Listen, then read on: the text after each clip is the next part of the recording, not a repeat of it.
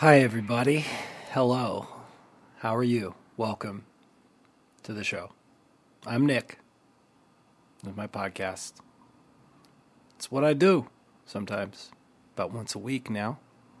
Keeping that regular. Glad about that. Thanks to everyone who is tuning in. I appreciate it.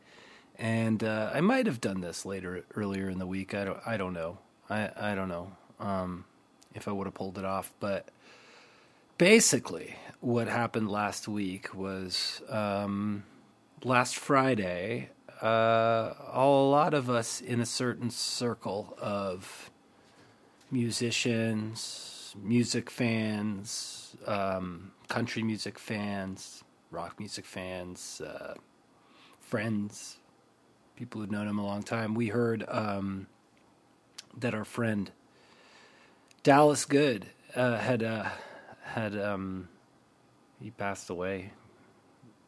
He died,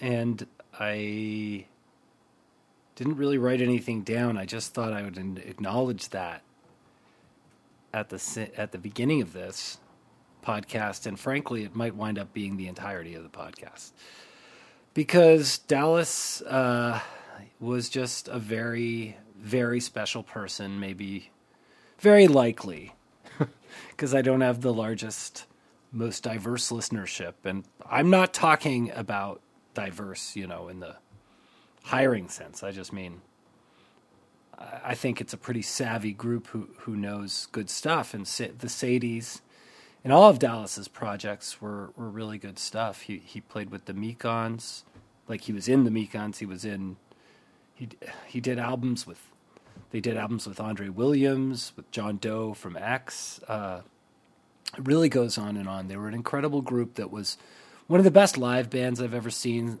Um, they have so many amazing records.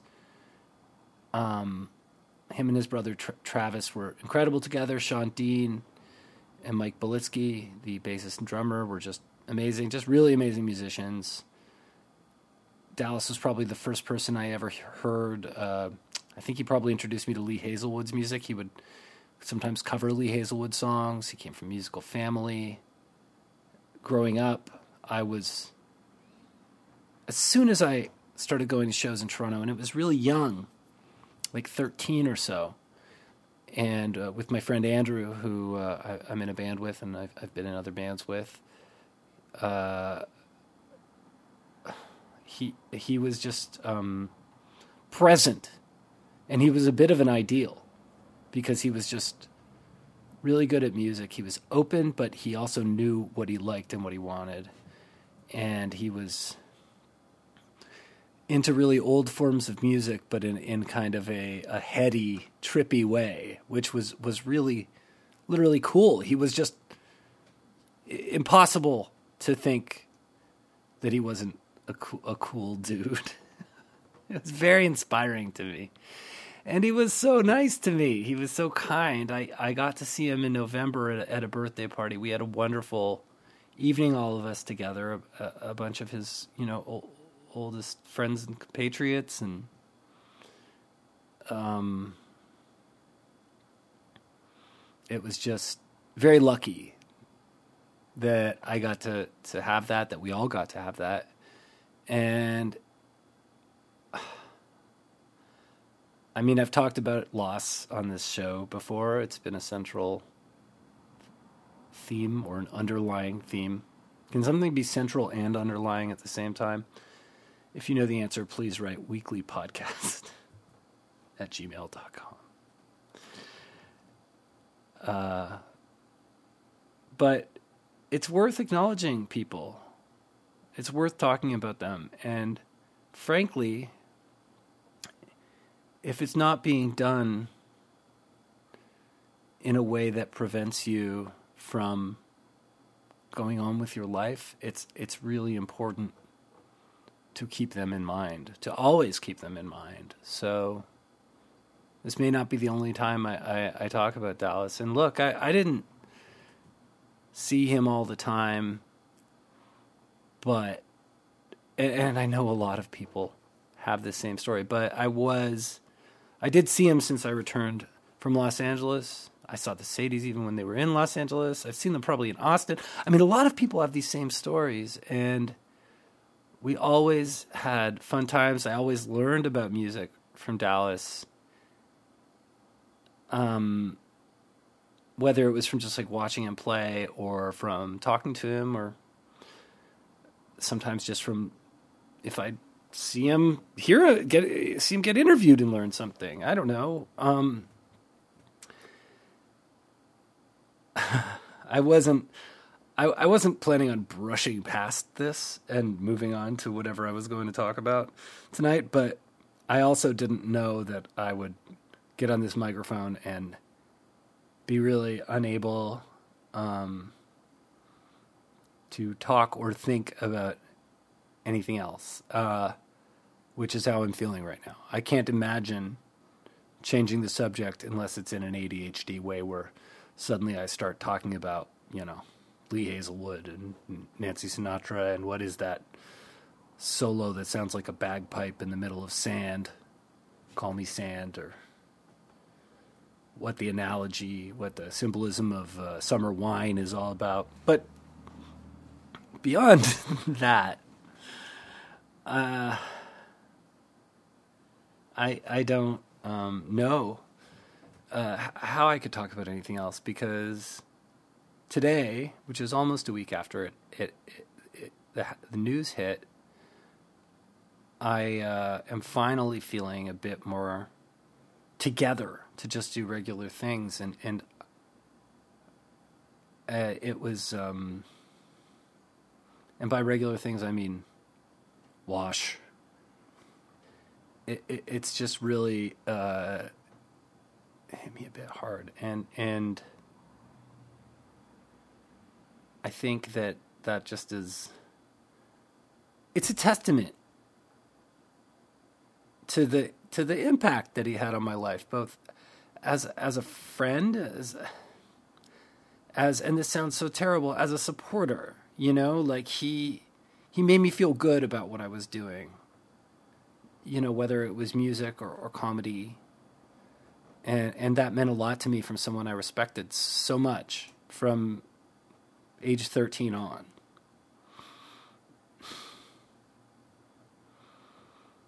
And all the other guys in his band too. And and all of his surroundings. So I've made so many friends. I've had so many relationships strengthened just because we had him in common. And really just says a lot. It says a lot that everyone from and it's not about celebrities at all, but like Patti Smith to you know the Jayhawks, who produced uh, one of the one of the Jayhawks produced a Sadie's album a long time ago. To um, Kurt Vile, you know, they're they're all people who have been touched and, and hurt by this. So it's quite a universal thing, as well as like all of the OG Toronto musicians. Um, who knew him when, so to speak. Uh, but I spoke with my friend AL, who's been on the podcast quite a few times. Today, we spoke, and he was so helpful. And you know, AL has history with Dallas as well. AL was in a band years ago called Herschel Savage and the American Flag. And before that, he was in a band called Mower Queen. Dallas recorded Mower Queen. He didn't really know them this is 1995 or something. They were just like a bunch of teenagers making indie, like indie Superchunk K records, merge records kind of music. And he was like, Yeah, I'll record you. You guys are cool. And then AL had a band called Herschel Savage and the American Flag that was like, you know, Bay City Rollers pop, kind of. And it had a great band, and Dallas Dallas wanted to play with them. And um, if you if you go to his Medusa editions Instagram, he posted some awesome pictures from um, some of the stuff he did with Dallas back then. But but he was talking to me about turning grief and and if I can say, Al also uh, lost his dad not not too long ago, and uh, mine passed uh, passed away in late 2015, and he was telling me about the importance of trying to turn your grief into self care, which is is not my style. If I'm worried, it's cookie time. It's everything time. Anything that will make me feel some sort of physical relief. But I think that that can that relief can also be had by and probably in a more satisfying way by just doing things like this and expressing myself and taking care of myself and taking care of each other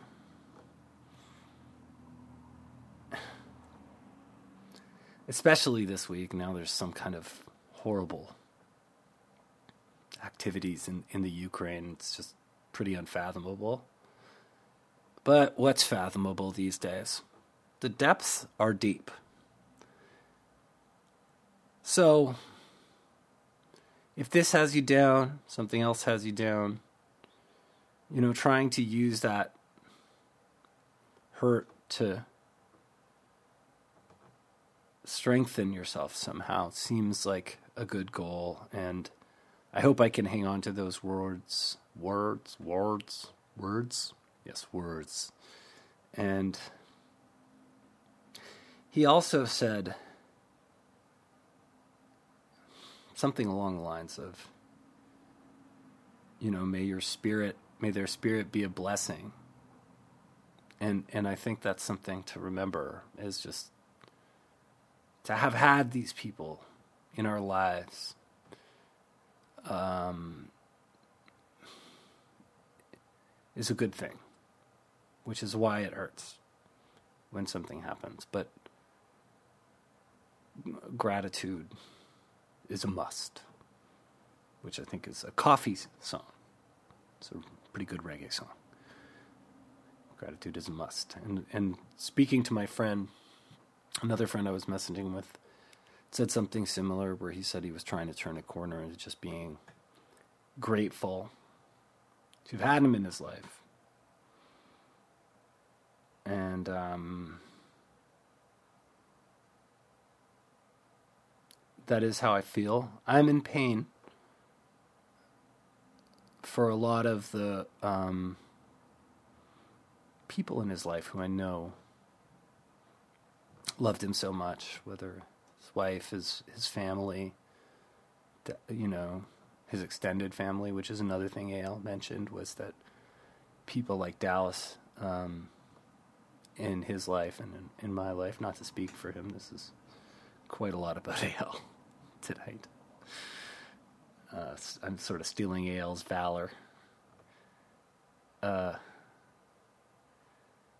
they're like an extended family and and that was how I, I, I viewed him. He was always the cool guy at the record store, Dallas. He was always. It wasn't that I expected less than I always got from him, but I was always, again, just so taken aback at how just freaking classy with me he was. And I mean, it, it's sad to think there won't be. Uh, there's it, it is the end of an era with with him. I, I, I don't know if this is all too personalized in my own beliefs, but when I there was a time when I thought the Sadies were like the be all and end all of of Toronto music. This is like the late '90s into the early 2000s. They were just weaving psych, country. They had this amazing guitar tone going on that was like kind of like Shadowy Men on a Shadowy Planet, but it was it, it, it had a lot more. They were able to dig it into Ennio Morricone. Am I even pronouncing that right? uh, territory, which they used really well there was a soul singer named Andre Williams who they did a uh, an album with, and they played at the El Mocambo with Andre Williams, and it was so sinister.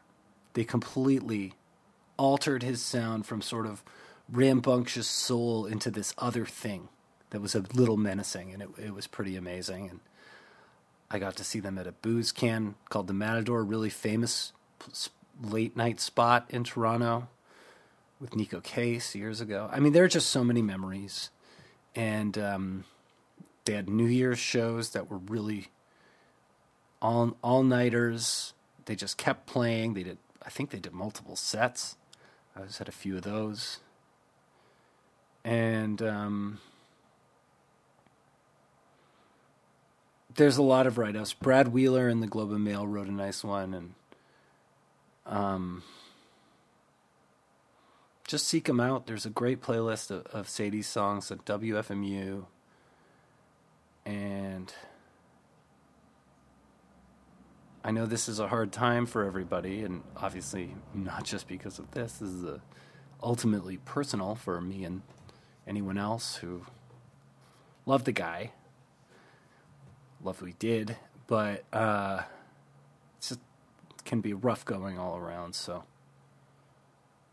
try and keep your head up. Try and take in art. Let it shape yours.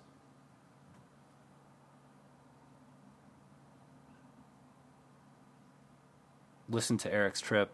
Listen to Elevator. Listen to Favorite Colors by the, the Sadies. Good Flying Day. There's a, a, a WFMU playlist that, that's awesome. Um, I think on my Twitter I retweeted it. Um, and it's all Sadie songs for a few hours. It's a great way to introduce yourself to the band. Lots of good footage on on uh, on on YouTube. And uh, what can I say? Please uh, uh, you know, uh, tell your friends you love them when you can, when it feels appropriate. Um, hold them close, value them. They're your friends because they value you. Uh, take care of yourself. Hope to talk to you again very soon. Thanks for listening.